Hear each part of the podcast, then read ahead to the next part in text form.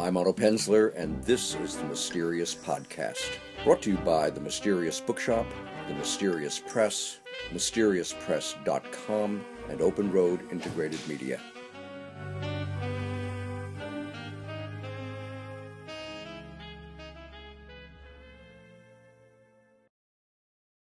With us is David Corbett, the author of four novels, two of which, The Devil's Redhead and Done for a Dime, are now available in ebook formats from mysteriouspress.com.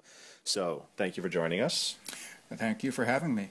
So, how does it feel getting these two books into digital reading formats? It's not just the digital reading format that's a pleasure. It's nice to see them once again having a life. That's part of it uh, because they're books that I really believed in and I really enjoy. The, you know, the, the first two babies out into the world but in particular, to be picked up by Mysterious Press is a really honor. I, I, everybody knows that Otto has exceptional taste, and his name carries a lot of weight. And to have been picked by him as part of this backlist is is a real honor, and I'm, I'm humbled and I'm grateful. Do you use an e-reader or no? Uh, I'm still, it's really, I'm on the fence because I'm a Mac guy, and yet I always hear that the iPad is not that great a reader. And so they go Kindle, and yet I like the apps on the i. And so I've been borrowing other people's and trying them out. I'm leaning close close to the iPad, even though it isn't good in sunlight. And but you've seen my complexion. I'm an Irish boy. You know, I I'm not out in the sun reading a whole lot anyway. So. Yeah. So you also have a new collection of short stories, "Killing Yourself to Survive." Uh, do you have a preference between short stories and novels, and is one easier than the other for you? Oh, novels are, are immensely easier. I can't think of anything harder than a story. Just to pack that much information and that much of an emotional wallop into a story is so hard. Um, and yet, that challenge is what makes them, um, as a writer, you, you have to write stories. They're, they're how you really do get better, I think, because novels are far more forgiving, and you can't always go with the more forgiving format. Okay. And uh, you write a lot of standalone work, whereas a lot of crime writers like to pick a character and stick with them. Have you mm. ever considered writing a series? Well, not only have I never written a series, but even though I'm a former PI, I've never written a PI novel. And the reason I never had was because I looked at PI novels and realized that they're really not about what PIs do. They're really sort of the Western gunman in an, in an urban setting. So I just thought, you know, I'd rather either write about the criminals or something else, or take a different tack, one sort or another. But now I'm writing a PI novel and this may become part of a series. I don't know.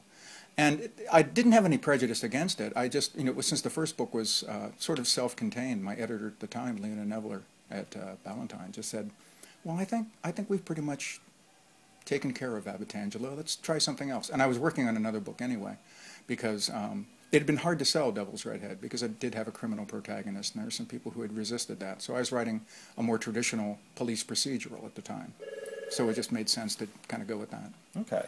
And it seemed like a lot of your books feature male protagonists. Have any of your short stories featured female protagonists? Hmm. They've always had strong women characters. I don't know if they've had female protagonists though. The new book, the PI book, actually the PI is the secondary. He's they're both main characters, but it's actually the girl he's he's trying to help out a teenage runaway, and she's actually the main character. Oh, okay. Because so, uh, and that was actually my next question because I'm always very interested in how you know male writers feel about writing female perspectives and vice versa. You know, how do you feel writing a female a female voice? Um, well, there's that great f- uh, phrase from Coltrane, which is, "When there is something you don't understand, you must go humbly to it." And you know, you can't just presume. Um, and yet, you know, that's what your women friends are for. is you run things by them and say, you know, is this working or not? Actually, I did write a, a comic novel with a, a, a, female protagonist, and we had the hardest time selling it. I think just because it was so different from what I usually did. Okay. So um, we're still in the stage of trying to find a home for that one. Yeah. And, and you've said in the past that you think women make the best private detectives. Oh, absolutely. So why is that? But because people talk to them. I, it, this, um, it's the silliest thing, but you can teach someone just about everything in, in PI work except getting someone to talk to you. That's you've either got that knack or you don't. And uh, as a journalist, you probably know that. I mean, there's some guys who can show up at a door and they may know all the skills in the world, but if they don't have that weird personal thing where they, you know, when somebody's saying, no, I really don't want to get involved, they can somehow get past that in a convincing way and in a human way to get that person to open up. And women just have that more often than not. I mean, they actually usually have it more often than men. And a lot of guys who come to PI work are cops, and they've had a badge and a mm-hmm. gun. It's amazing how many of them don't do well in PI work unless they're doing security or some kind of insurance work, because that authority is so much a part of their ability to get the job done. Whereas PI work is much more like a journalist, where you just kind of show up out of the blue. You say, "Listen, I, I need your help," and um, and see if the person will begin talking to you. And and and women have that kind of persistence. They have that kind of empathy, and um, they make great PIs. I've known, mm, I'd say, of all the investigators I know, it's about six to four on the ones that I think are great that are that are women. And so now that you're writing a PI, PI novel and you have a background as a PI, does that make it easier or harder? Like, is there a, a higher burden of proof because you've you've been in this world, or does it just come to you very naturally? It comes it, it comes pretty naturally. In fact, it, the PI stuff has actually been fun to write because uh, I know the little the, the more interesting little nooks and crannies you get into and the, the cases you pick up. And of course, you're working you know in a lot of ways. You're working for the bad guys because you're you're the investigators for the defense, not for the prosecution.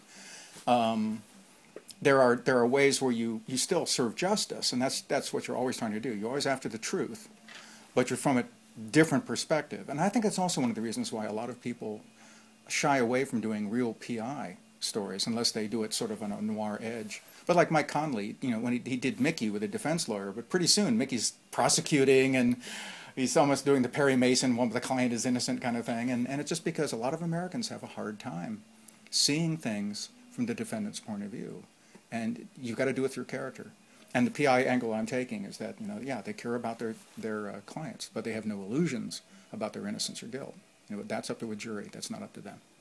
And just as a quick note, MysteriousPress.com has two more novels available from David Corbett Blood of Paradise and Do They Know I'm Running?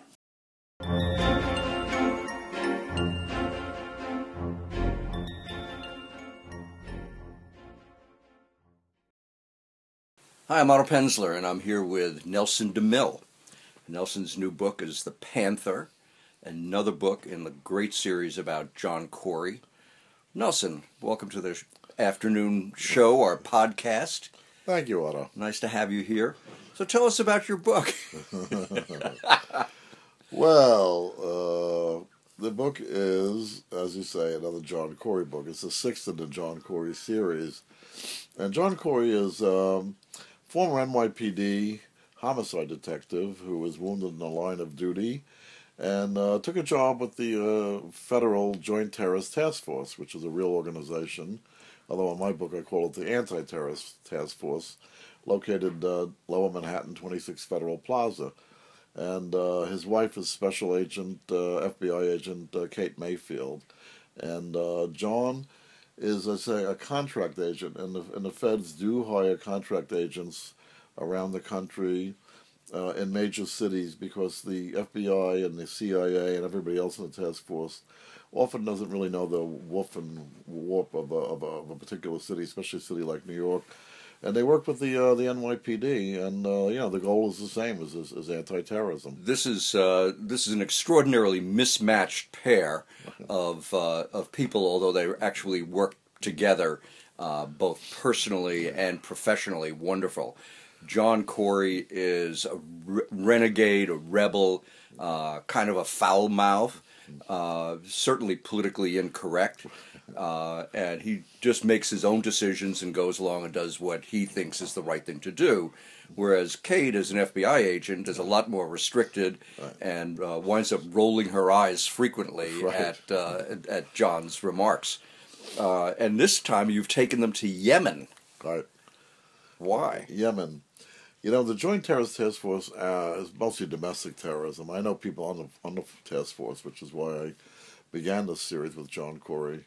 Uh, it was little known at the time. I mean, I began the series before 9/11, um, and now, of course, people who read the papers and are a little bit aware know that, that major cities do have a Joint Terrorist Task Force made up of all these people, FBI, CIA, etc. And it's mostly domestic, but they do have a mandate to go overseas, especially the FBI, who's operating more and more overseas these days. And uh, I postulate that, and this is partly based on fact, that one of the masterminds of the USS Cole bombing, which was February 2000, uh, was an American born Yemeni who went back to his ancestral land. That's who the Panther is. and um, John Corey and Kate Mayfield are sent to Yemen, is a very hostile place, very very dangerous country, to find the panther and to apprehend the panther or to eliminate the panther.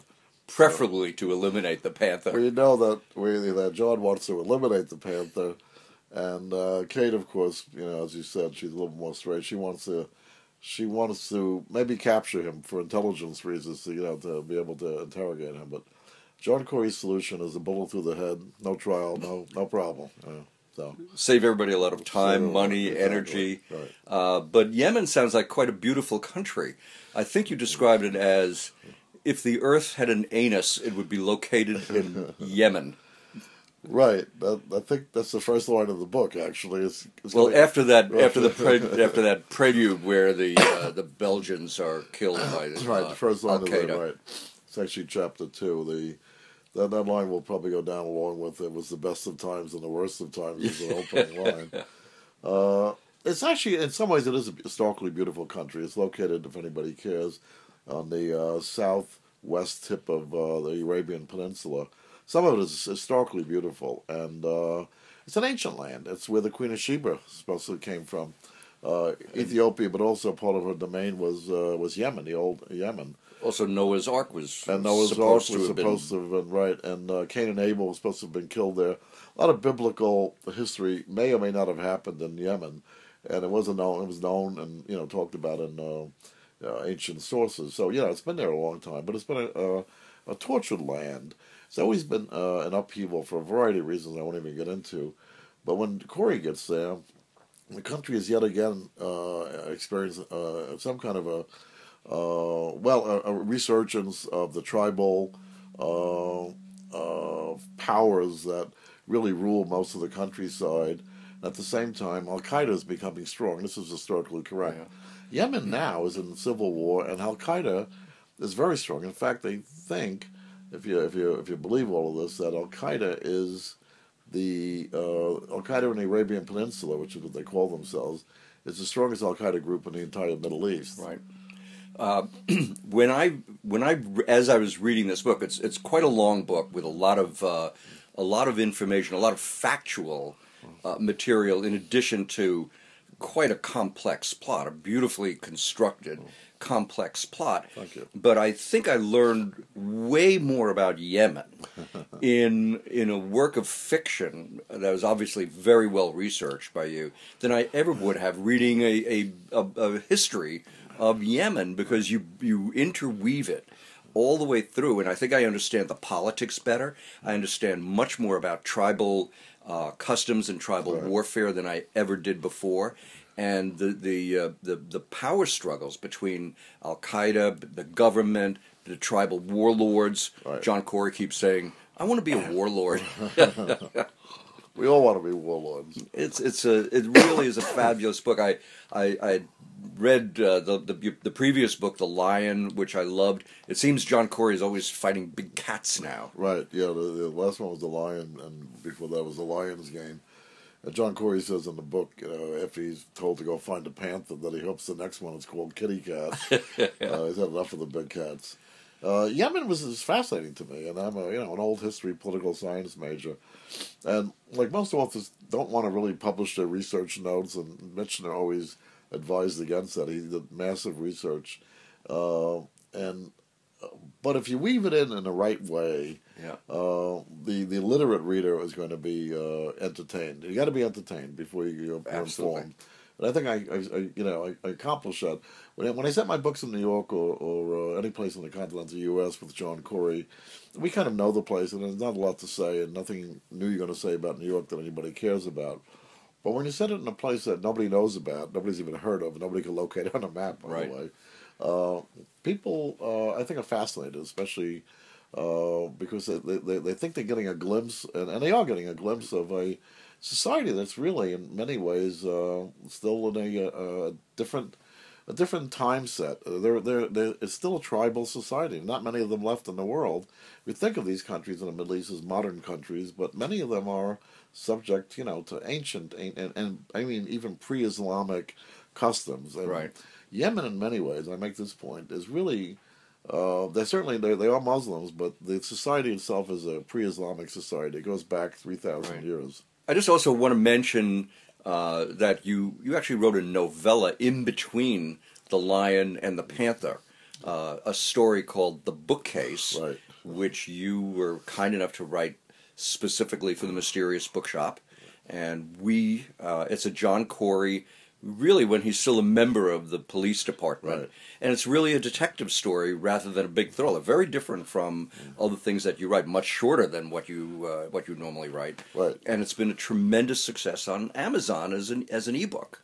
Yeah, partly the the Corey character, and partly I think uh, short stories are coming back. I really think so. Um, and people like these mysteries. This is uh, people still reading Sherlock Holmes. I, I love them myself. I love the I even love the mystery short story. I love the mystery novels, but uh, it's a challenge. People. People think you're stepping down when you, if you're a novelist and you're writing a short story. You're not stepping down at all. I mean, this is a lateral kind of thing. It's a whole different skill, and uh, I find them very challenging. It's you can't go on too long, and you got to really be succinct. You got to tell this whole story and develop the characters. Do all the stuff you would normally do in a novel in a leisurely pace, uh, in a short story. And it, you know, it was amazingly successful. And I think partly because of uh, Kindle, what they call the Kindle singles, uh, these short stories are coming back. Yep, and uh, I'm delighted about it because I love short stories too. Nelson, thank you so much for spending your time with us. Today. Otto, thank you so much. Good to see you again. That's the end of the show. Thanks for listening, and join us next time on the Mysterious Podcast.